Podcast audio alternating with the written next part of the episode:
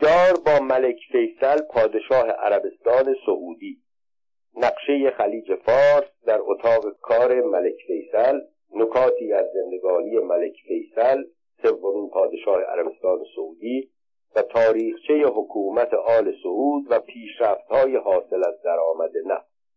سفر به عربستان سعودی. در زمستان 1347 شمسی دولت عربستان سعودی از چهار روزنامه نویس ایرانی دعوت کرد از عربستان دیدن کنند.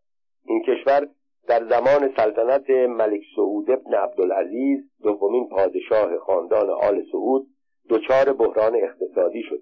با آنکه سهم عربستان از درآمد نفت که شرکت آمریکایی آرامکو اقدام به استخراج آن می‌کرد به نسبت سایر کشورهای نفتخیز ناحیه زیاد بود و جمعیت عربستان کم بود گشاد دستی ها و سخاوتمندی های ملک سعود باعث شد این درآمدها که در آن زمان اختصاص به خزانه شخصی ملک داشت تکافوی مخارج او را در داخل و خارج کشور نکند مخارجی مانند مسافرت های پی در پی و دراز مدت در اروپا آن هم با ایل و تبار و حرم و ندیمان با کشتی ها و هواپیماهای اختصاصی و در هتل های بزرگ و مجلل و بذل و بخشش در داخل کشور زیاد در نتیجه خزانه شخصی سلطان مثل خزانه مملکت که درآمدش در آن زمان از پول زائران بیت الله الحرام تأمین می‌شد همیشه کسر بودجه داشت.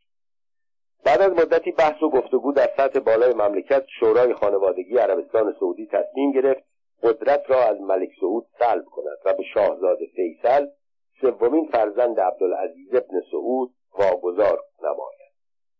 او نخست به عنوان نخست وزیر بعد با سمت نایب السلطنه اداره امور را در دست بعد از چندی ملک سعود از سلطنت کنار گذاشته شد و ملک فیصل به جای او به سلطنت ملک فیصل در آن زمان در خانواده سعودی فرد شاخصی بود. باهوش با اراده و مقتصد بود. از کارهای استثنایی او در خانواده سلطنتی داشتن فقط یک همسر بود که در خارج با اهمیت تلقی می‌شد. ملک فیصل از سال 1343 شمسی که پادشاه شد دست به اصلاحات زد. نخست درآمد نفت را که تا آن زمان متعلق به شخص پادشاه بود به خزانه مملکت واریز کرد. سپس تصمیم گرفت با بعضی از کشورهای عربی روابط دوستانه برقرار سازد و با صرف جویی در مخارجی که زائد می‌دانست شروع به سازندگی در کشور کرد. چند سالی از دوران سازندگی عربستان گذشته بود که این دولت برای ایجاد حسن تفاهم بین دو کشور از چند تن از روزنامهنگاران ایرانی دعوت کرد برای بازدید از کارهای انجام شده در آن کشور ده روز میهمان دولت عربستان باشد. روزنامهنگاران دعوت شده عبارت بودند از عبدالرحمن فرامرزی مدیر روزنامه کیهان. محمد حسین فریپور مدیر روزنامه یومیه صدای مردم.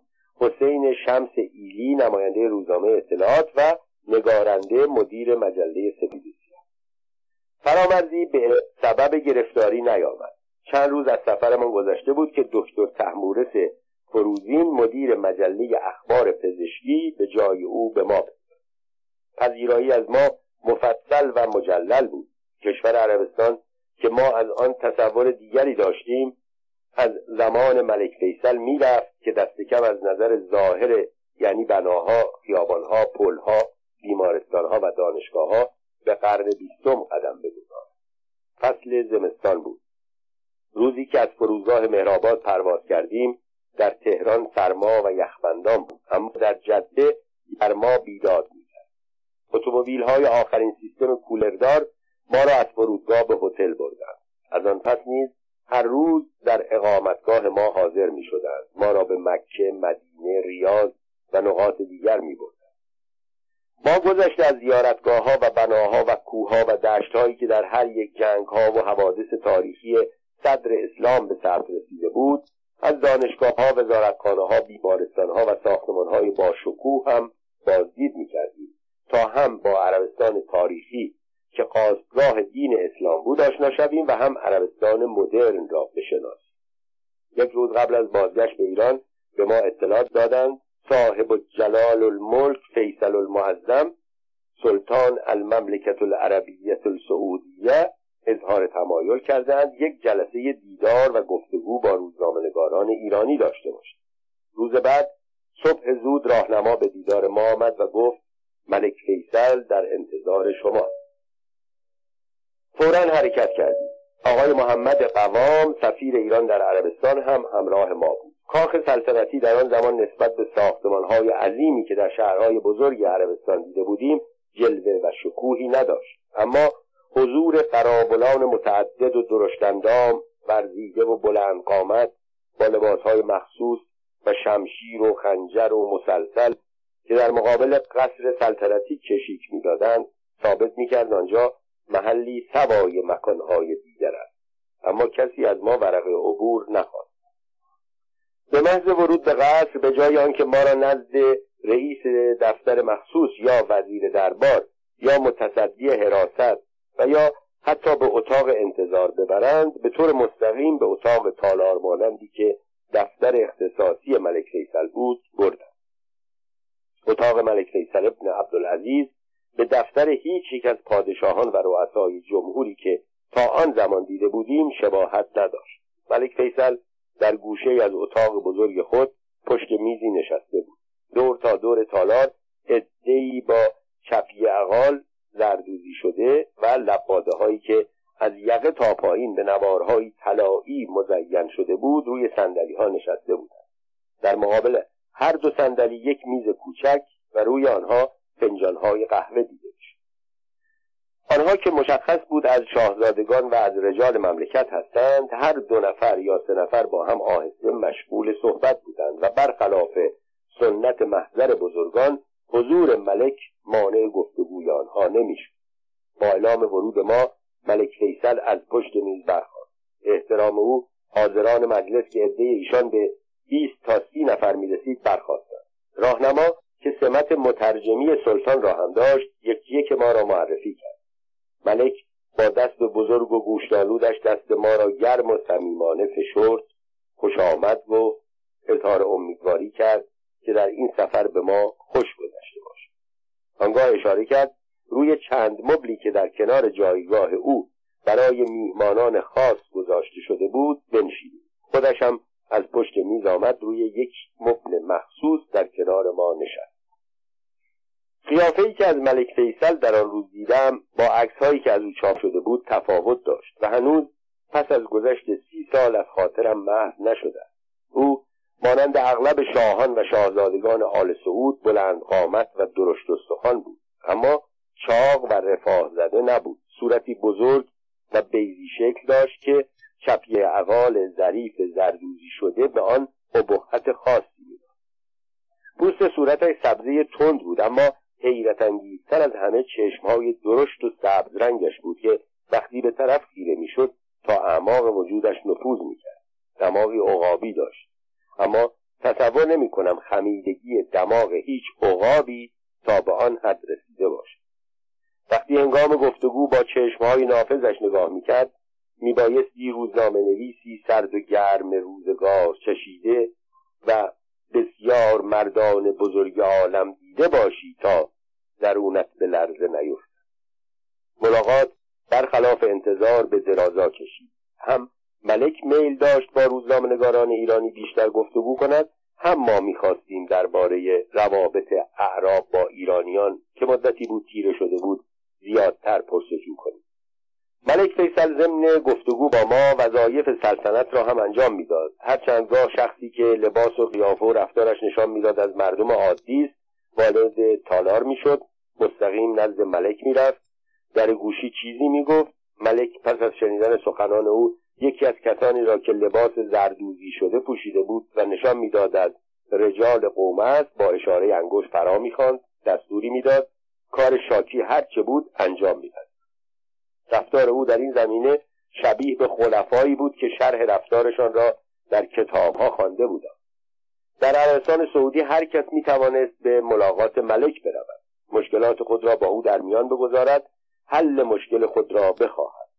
بارگه و کاخ او حاجب و دربان نداشت. در تمام این مدت مستخدمی که یک ظرف پر از قهوه با تعدادی فنجان تمیز با خود حمل می‌کرد همین که می‌دید ملک سرگرم کار دیگری است برای آنکه بیکار نمانیم یکی در پی دیگری برایمان قهوه میریخت و ما دست کم من به زور قهوه تلخ را یک باره فرو می‌دادم. تصور من آن بود که اگر رد کنم به سنت میهمان نوازی اعراب بی احترامی کرد در همان حال که به سخنان ملک فیصل درباره دوستی دو کشور گوش می‌دادیم و سوالات خود را به وسیله مترجم مخصوص ملک به اطلاع او میرساندیم ناگهان در پشت میز ملک چشمم به نقشه بزرگی از عربستان سعودی افتاد. سهاری بی آب و علف و کوهها به رنگ قهوه‌ای روشن یا تند آبادیها و شهرها خاکستری و نخلستانها و واحه سبز رنگ کشیده شده اما در بالای نقشه چشمم به رنگ آبی نیلگون خلیج فارس افتاد که سر تا سر شمال شرقی جزیره عربستان را فرا گرفته بود و روی آن با حروفی درشت به رنگ سیاه که تمام آب نقشه را فرا گرفته بود این کلمات دیده می‌شد. الخلیج الفارسی. اول باور نکردم. زمانی بود که جنگ روانی سختی بر سر نام خلیج فارس میان ایران و گروهی از کشورهای عربی در گرفته بود. تک و هم اسم جدیدی به کار می بردن. ماجرا چنین شروع شده بود. چندین سال قبل کودتای ژنرال محمد نجیب علیه ملک فاروق به رهبری واقعی سرهنگ جمال عبدالناصر و سازمان سری او به نام افسران آزاد صورت گرفته بود. وقایع بعدی مانند کنار گذاشتن نجیب محافظ کار از قدرت ملی کردن کانال سوئز حمله انگلیس و فرانسه و اسرائیل به مصر تصرف منطقه کانال خاتمه جنگ در اثر اتمام حجت شوروی و آمریکا به متجاوزین و پیامد آن عقب نشینی آنها از خاک مصر که از سوی عرب پیروزی بزرگ شخص ناصر تلقی شد باعث محبوبیت بیشتر ناصر در جهان عرب و حتی در ایران شد. ملیگرایان ایران اقدامات جمال عبدالناصر را دنباله مبارزه دکتر مصدق علیه استعمار انگلستان می‌دانستند. ناصر بارها در نوتهای خود از دکتر مصدق تجلیل کرد. مذهبی ها هم برای رفع آوارگی مردم فلسطین به او امید بسته بودند. اینها باعث شد او تا مدتها در ایران به صورت محبوب ترین رهبر خارجی درآید به طوری که اگر نگاهی به مجلات سیاسی و ملی ایران در سالهای 1333 تا 1338 بیاندازیم مشاهده می شود تصویر او هر چند گاه یک بار روی جلد مجلات ما چاپ میشه عربها هم به خاطر شعار او درباره اتحاد اعراب و آزادی فلسطین او را به چشم یک قهرمان نگاه می‌کردند. اما یک ادعای بیمنطق و عجولانه او باعث شد جمال عبدالناصر دست کم در میان ملیگراها و روشنفکران ایران موقع خود را از دست بدهد. ماجرا بارها در مطبوعات و کتابها چاپ شده. ذکر مجدد آن در اینجا زائد به نظر می‌رسد. ولی برای آنکه تداوم مطلب قطع نشود خلاصه ای از آن را میآورد. در روز دوم مرداد 1339 جمال عبدالناصر یک مصاحبه مطبوعاتی شاه را درباره اسرائیل بهانه قرار داد و با ایران قطع رابطه کرد. این از جمله برنامه های سیاسی ناصر بود که در مواردی به کار می برد مثل ایران. و در مواردی از آن استفاده نمی کرد مثل ترکیه. اما او برای حفظ محبوبیت خود مدام به خوراکهای تبلیغاتی احتیاج داشت. به این سبب گذشت از حملات شدید به شاه بدون توجه به احساسات ملت ایران و سالها پشتیبانی بیدریقی که مردم ما از او کرده بودند از چند هزار کیلومتر دورتر خیز برداشت نام هزار ساله خلیج فارس را یک جانبه عوض کرد و آن را خلیج عربی نام. آن هم در حالی که در چند قدمی او بندر اسکندریه هنوز نامی داشت که اسکندر مقدونی فاتح مصر که در سال 331 قبل از میلاد آن را ساخته بود و نام خودش را بر آن گذاشته بود همچنان تا آن زمان و تا امروز دست نخورده باقی مانده و یا کانال سوئز و غیره. تغییر نام شهرها و بندرها رودخانه ها دریاچه ها کوه و غیره در داخل کشورها سابقه دارد که آن را هم معمولا خیلی ها نمیپسندند چون باعث تغییراتی در تاریخ و جغرافیا می شود اما عوض کردن نام یک خلیج بزرگ در کشوری دیگر آن هم به دلخواه شخص سالس اگر رواج پیدا کند باعث هرج و مرج خواهد شد و دست کم دانش آموزان و دانشجویان این رشته در آینده گرفتاری پیدا خواهند کرد. چون ممکن است مثلا کشورهای آفریقایی نام اقیانوس هند را به اقیانوس آفریقا تغییر بدهند به این دلیل که مجاور چند کشور آفریقایی یا فرانسویان دریای مانش را دریای فرانسه بنامند و انگلیسی ها آن را به نام دریای انگلیس بخوانند. آمریکایی ها هم اقیانوس اطلس را اقیانوس آمریکا نامگذاری کنند و آن وقت ما هم مدعی سرزمین هایی شویم که طی چند امپراتوری بزرگ گذشته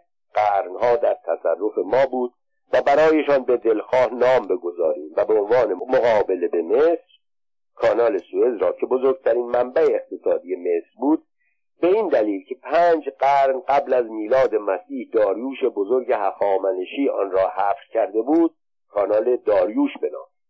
این را هم در حاشیه اضافه کنم. با وجود آنکه بعضی از کارخانه های سودجو پس از ازدیاد درآمد نفت اعراب از این اسم جعلی یا از نیمی از آن استفاده کردند سازمان ملل متحد در این مورد شجاعانه قد علم کرد و خلیج فارس را به نام رسمی و حقیقی این منطقه شد.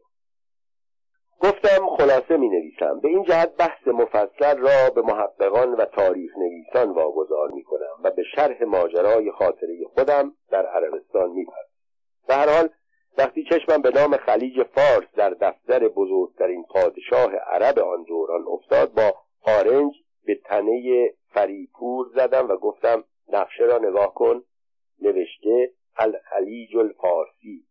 بعد با خوشحالی از این کشف از او خواستم به جای آنکه سخنان مرا مترجم ترجمه کند خودش که زبان عربی و مکالمه با زبان عربی را خوب می‌دانست برای ملک فیصل ترجمه کند تا کم و کسر نشود. مفهوم کلام من چنین.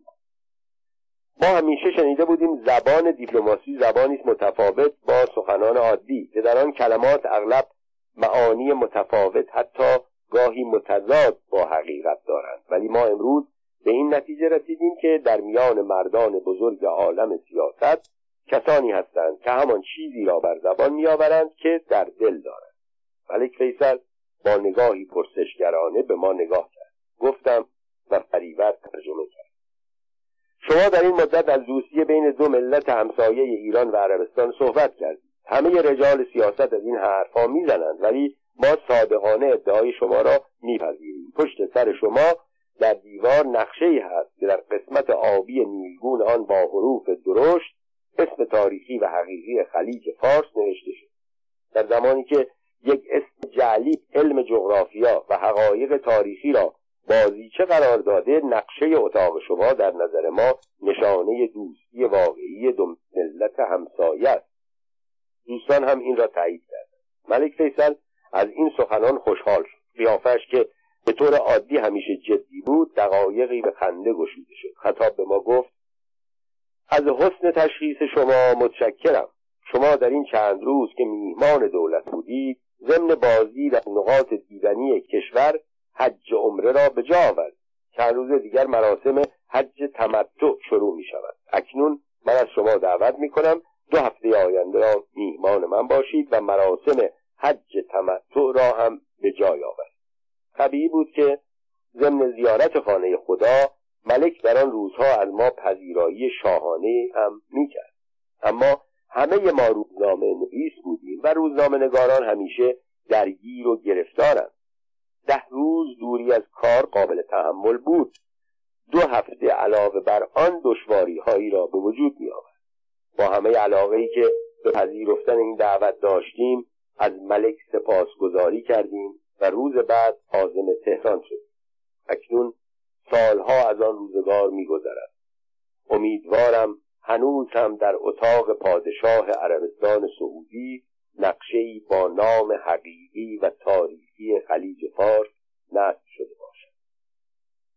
یک خاطره تأسف در روزهایی که به شهرهای مختلف عربستان سعودی سفر می کردیم در هنگام بازدید از مناطق مختلف آن کشور گاهی با ایرانیانی روبرو می شدیم آنها که با فارسی حرف زدن ما متوجه می شدند ایرانی هستیم با نگرانی از دیده شدن یا رانده شدن خود به وسیله راهنماها و محافظان ما سعی می‌کردند ما را در گوشه تنها پیدا کنند و مشکلات خود را در سرزمین عربستان بازگو کنند. مشکلات آنها در کل مشابه هم بود ولی در جزئیات فرق می‌کرد و چنین بود. تعدادی از خویشاوندان پدران پسران یا برادران آنها به خطاهایی به نظر آنها کوچک گرفتار شده بودند و دولت بدون آنکه وضعشان را روشن کند آنها را مدتها بلا تکلیف در زندان نگه داشت. از نگرانی و ناراحتی آنها ناراحت شدیم. در نخستین ملاقات با سفیر کبیر ایران در عربستان سعودی آقای محمد قوام جریان را با او در میان گذاشتیم و چون می‌دانستیم روابط او با مقامات بالای عربستان سعودی خوب است چارهجویی کرد. آقای قوام قبل از ما از جریان کار این افراد آگاه بود. خودش نیز نگرانیش را از سرنوشت آنها پنهان نمی داشت اما می گفت ببینید آقایان در عربستان سعودی حدود و قصاص اسلامی با دقت رعایت می شود و با آنکه در سالهای اخیر در این کشور نرمشهایی حاصل شده اما نسل و اصل قوانین شرعی همچنان پابرجاست.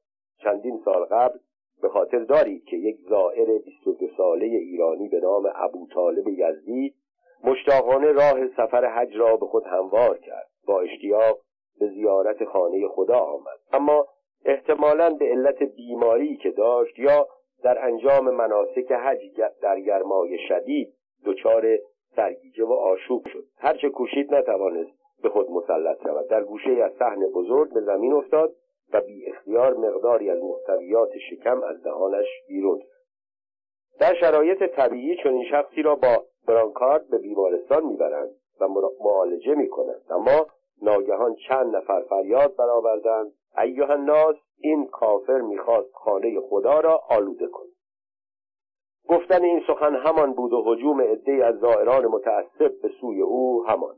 چرته ها هم آمدند و او را بردند. ایرانی ها تصور می‌کردند پس از تحقیق معلوم می شود که آن جوان مسلمان و با ایمان یزدی که از راه دور به آنجا آمده هدفی جز زیارت ندارد. اما قاضی وهابی صرفا با توجه به اظهارات شهود او را متهم کرد که به عمد قصد داشت خانه خدا را آلوده کند. حکم قاضی بزرگ که بدون استیناف و بدون تقاضای فرجام و تقاضای عفو بود روز جمعه به اجرا درآمد. هرقدر سفیر و کارکنان سفارت و ایرانیان تلاش کردند نتیجه نگرفتند. روز جمعه بعد از نماز ظهر ابو طالب بخت برگشته را به وسط میدان آوردند. جلاد کار کشته با حرکت خاصی که از رموز حرفه او بود کاری کرد که ابو طالب دست و پا بسته در اثر ضربه جلاد به نقطه ای از بدنش بی اختیار سرش را از ناحیه گردن جلوتر برد. همین یک لحظه کافی بود که شمشیر تیز و کج جلاد فرود آید و سر از تن ابو طالب جدا شود و چند متر دورتر بیاد فریاد شوق تماشاچیان عرب بلند شد. و قطرات اشک ایرانیان سرازیر گشت. این حادثه در دیماه 1322 و زمان سلطنت ابن سعود بود.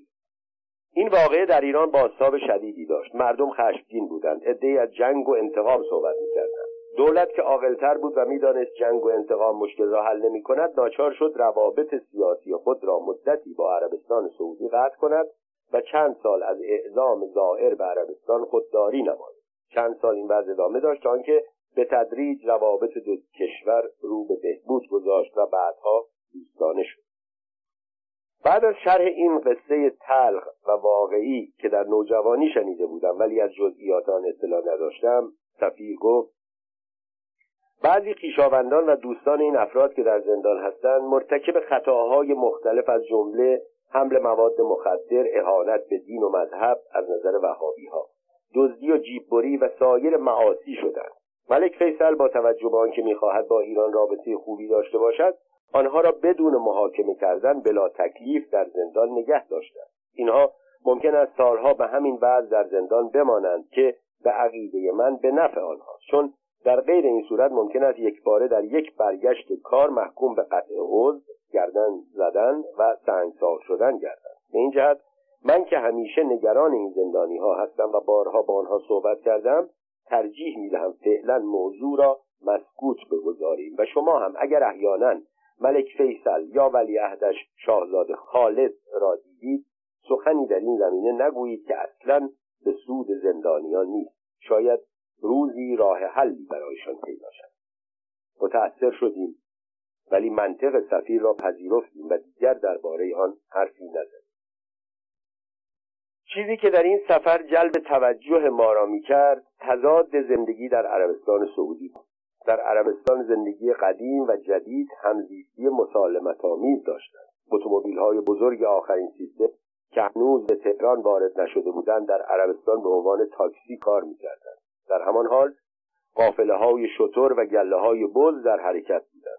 در شهرها ساختمان های چندین طبقه مدرن و خیابان های عریض می‌دیدیم و در بیابان خیمه های کوچک و کور در شهرهای عربستان به جز مکه و مدینه که ورود غیر مسلمانان ممنوع است از یک سو زنها با لباسهای کاملا پوشیده و مقنع بستر دیده می شدند از سوی دیگر زنهای خارجی در جده ریاض و غیره با لباسهای آخرین مد روز بیهجاب و حتی دامنهای کوتاه در خیابانها حرکت می‌کردند بیان که کسی مزاحم آنها شود. و زنهای مسلمان در دانشگاه و بیمارستانها با هجاب ساده. تاریخچه قیام آل سعود در اینجا بیمورد نمی‌دانم خلاصه ای از تاریخ قیام آل سعود را بنویسم. از جمله بزرگترین پادشاهان سعودی باید از ملک عبدالعزیز ابن سعود معروف به ابن سعود یاد کرد پدران ابن سعود از سال 1147 هجری قمری به مذهب وهابی گرویدند اصول مذهب وهابیت از تفسیری که ابن تیمیه از مذهب هنبلی امام احمد ابن محمد ابن حنبل یکی از مذاهب چهارگانه مشهور اهل سنت کرده پدید آمد اعتقاد مطلق هنبلی ها به حدیث باعث شده از قیاس اجتناب کنند و اصولی را که فرق دیگر اسلامی پذیرفته بودند قبول نداشته باشند.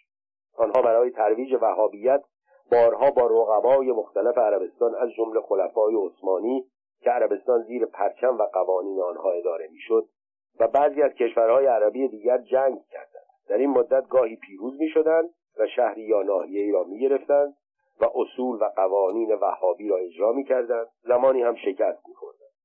در سال 1216 هجری قمری عبدالعزیز ابن محمد ابن سعود دومین امیر آل سعود از عربستان به خارج لشکرکشی کرد و قسمتی از خاک عراق را تصرف نمود.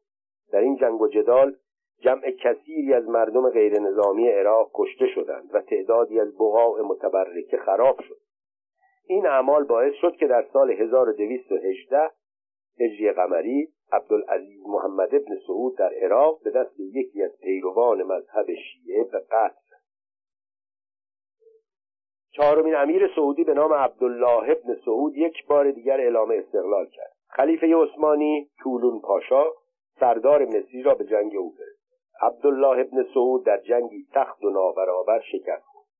طولون پاشا او و همه خاندان او از جمله فرزندان و بازماندگان محمد ابن عبدالوهاب بنیانگذار مذهب وهابی را دستگیر کرد و همه را به اسلامبول مقر خلافت آل عثمان فرستاد. در آنجا همگی از کوچک و بزرگ به دستور خلیفه در سال 1233 هجری قمری به دار آویخته شد. مبارزه خاندان آل سعود با خلافت آل عثمان همچنان ادامه یافت. ضعف امپراتوری عثمانی در اوایل قرن بیستم که در اصطلاح سیاسی آن زمان به بیمار مشرق معروف شده بود سبب شد انگلیسی ها به وسیله عوامل ورزیده نظامی و اطلاعاتی خود بویژه توماس ادوارد لورنس معروف به لورنس عربی مقاصد خود را اجرا کند لورنس در آغاز کار باستانشناس و ضمن حفریات خود در کشورهای عربی توانسته بود با آداب و رسوم و زبان عربی آشنایی پیدا کند. ضمنا فردی ماجراجو نویسنده و فیلسوف بود. کتاب هفت ستون خرد از آثار مهم او. نقش او در جریان جنگ جهانی اول در سرنوشت کشورهای عربی موثر ملک عبدالعزیز ابن سعود معروف به ابن سعود شانزدهمین فرزند از امیران آل سعود بود. او در سال 1293 هجری قمری در ریاض متولد شد. جوانی قدرتمند و بیباک بود. در سال 1319 هجری قمری 1920 میلادی شهر ریاض را متصرف شد. استقلال این نواحی به وسیله او مصادف شد با جنگ جهانی اول. چون عربستان مانند سایر کشورهای عربی جزء مستملکات امپراتوری عثمانی بود و عثمانی در کنار آلمان قیصری با امپراتوری انگلیس و فرانسه و روسیه داخل جنگ شده بود انگلستان تصمیم گرفت با وعده استقلال کشورهای عربی آنها را علیه خلافت عثمانی بسیج کند. این کار چنان که گفته شد به توماس لورنس که بعدها به لورنس عربی شهرت یافت واگذار شد. او که مأموریت یافته بود عربها را علیه خلافت عثمانی بشوراند در این راه از خرج پول و دادن اسلحه فروگذار نکرد. چنانکه برای نشان دادن نزدیکی به آنها خود نیز لباس عربی میپوشید. او با تکیه به حس استقلال طلبی عربها و وعده آزادی از بند ترکان عثمانی آنها را علیه عثمانی ها شوراند عبدالعزیز ابن سعود یا ابن سعود هم از موقعیت مناسبی که در اثر ضعف امپراتوری عثمانی به علت قطع قطع شدن سرزمینهایش در اروپا پیش آمده بود استفاده کرد و به سپاهیان عثمانی مستقر در عربستان حمله کرد. او اول ریاض را در سال 1319 هجری قمری 1920 میلادی متصرف شد. بعد در سال 1326 هجری قمری 1927 میلادی نجد و حجاز را هم تصرف سپس در سال 1331 هجری قمری 1932 میلادی به عنوان پادشاه عربستان سعودی و رهبر وهابیان حکومت جزیرت العرب را به دست تولد ابن سعود سال 1293 هجری قمری و وفاتش 1373 هجری قمری مصادف با سالهای 1876 تا 1953 بود. با کشف نفت در عربستان سعودی و بستن قراردادهای پرسود با آمریکا سیل پور و دلار به سرزمین عربستان سرازیر گشت. ابن سعود که مردی زیرک و هوشیار بود می‌دانست برای آنکه جهت مقابله با رقیبان قدرتمند باشد و کشور را از عقب ماندگی قرون وسطایی نجات بدهد چاره ای ندارد که برای سرازی شدن هرچه بیشتر پول به کشور این اعتقاد را که به جز وحابی ها همه حتی مسلمانان مذاهب دیگر کافرند و پیروان ادیان دیگر حق ندارند قدم به خاک عربستان سعودی بگذارند کنار گذارد و برای ترقی و پیشرفت کشور با کشورهای پیشرفته جهان رابطه برقرار کند و قسمتهایی از مظاهر تمدن جدید را بپذیرد با این تصمیم های تازه سیل کارشناسان خارجی آمریکایی برای کشف استخراج و تصدیه نفت قدم به خاک عربستان گذاشتند. به جز دو شهر مقدس مکه و مدینه که همچنان ورود به آنجا برای غیر مسلمان ها ممنوع است.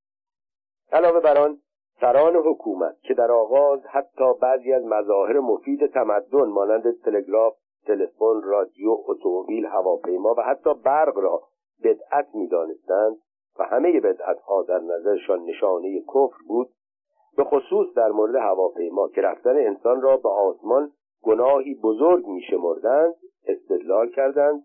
وقتی ما برای حمله و دفاع سلاحهای آتشین غرب مانند تفنگ تپانچه و توپ و کامیون را قبول می‌کنیم و از آنها استفاده می‌کنیم.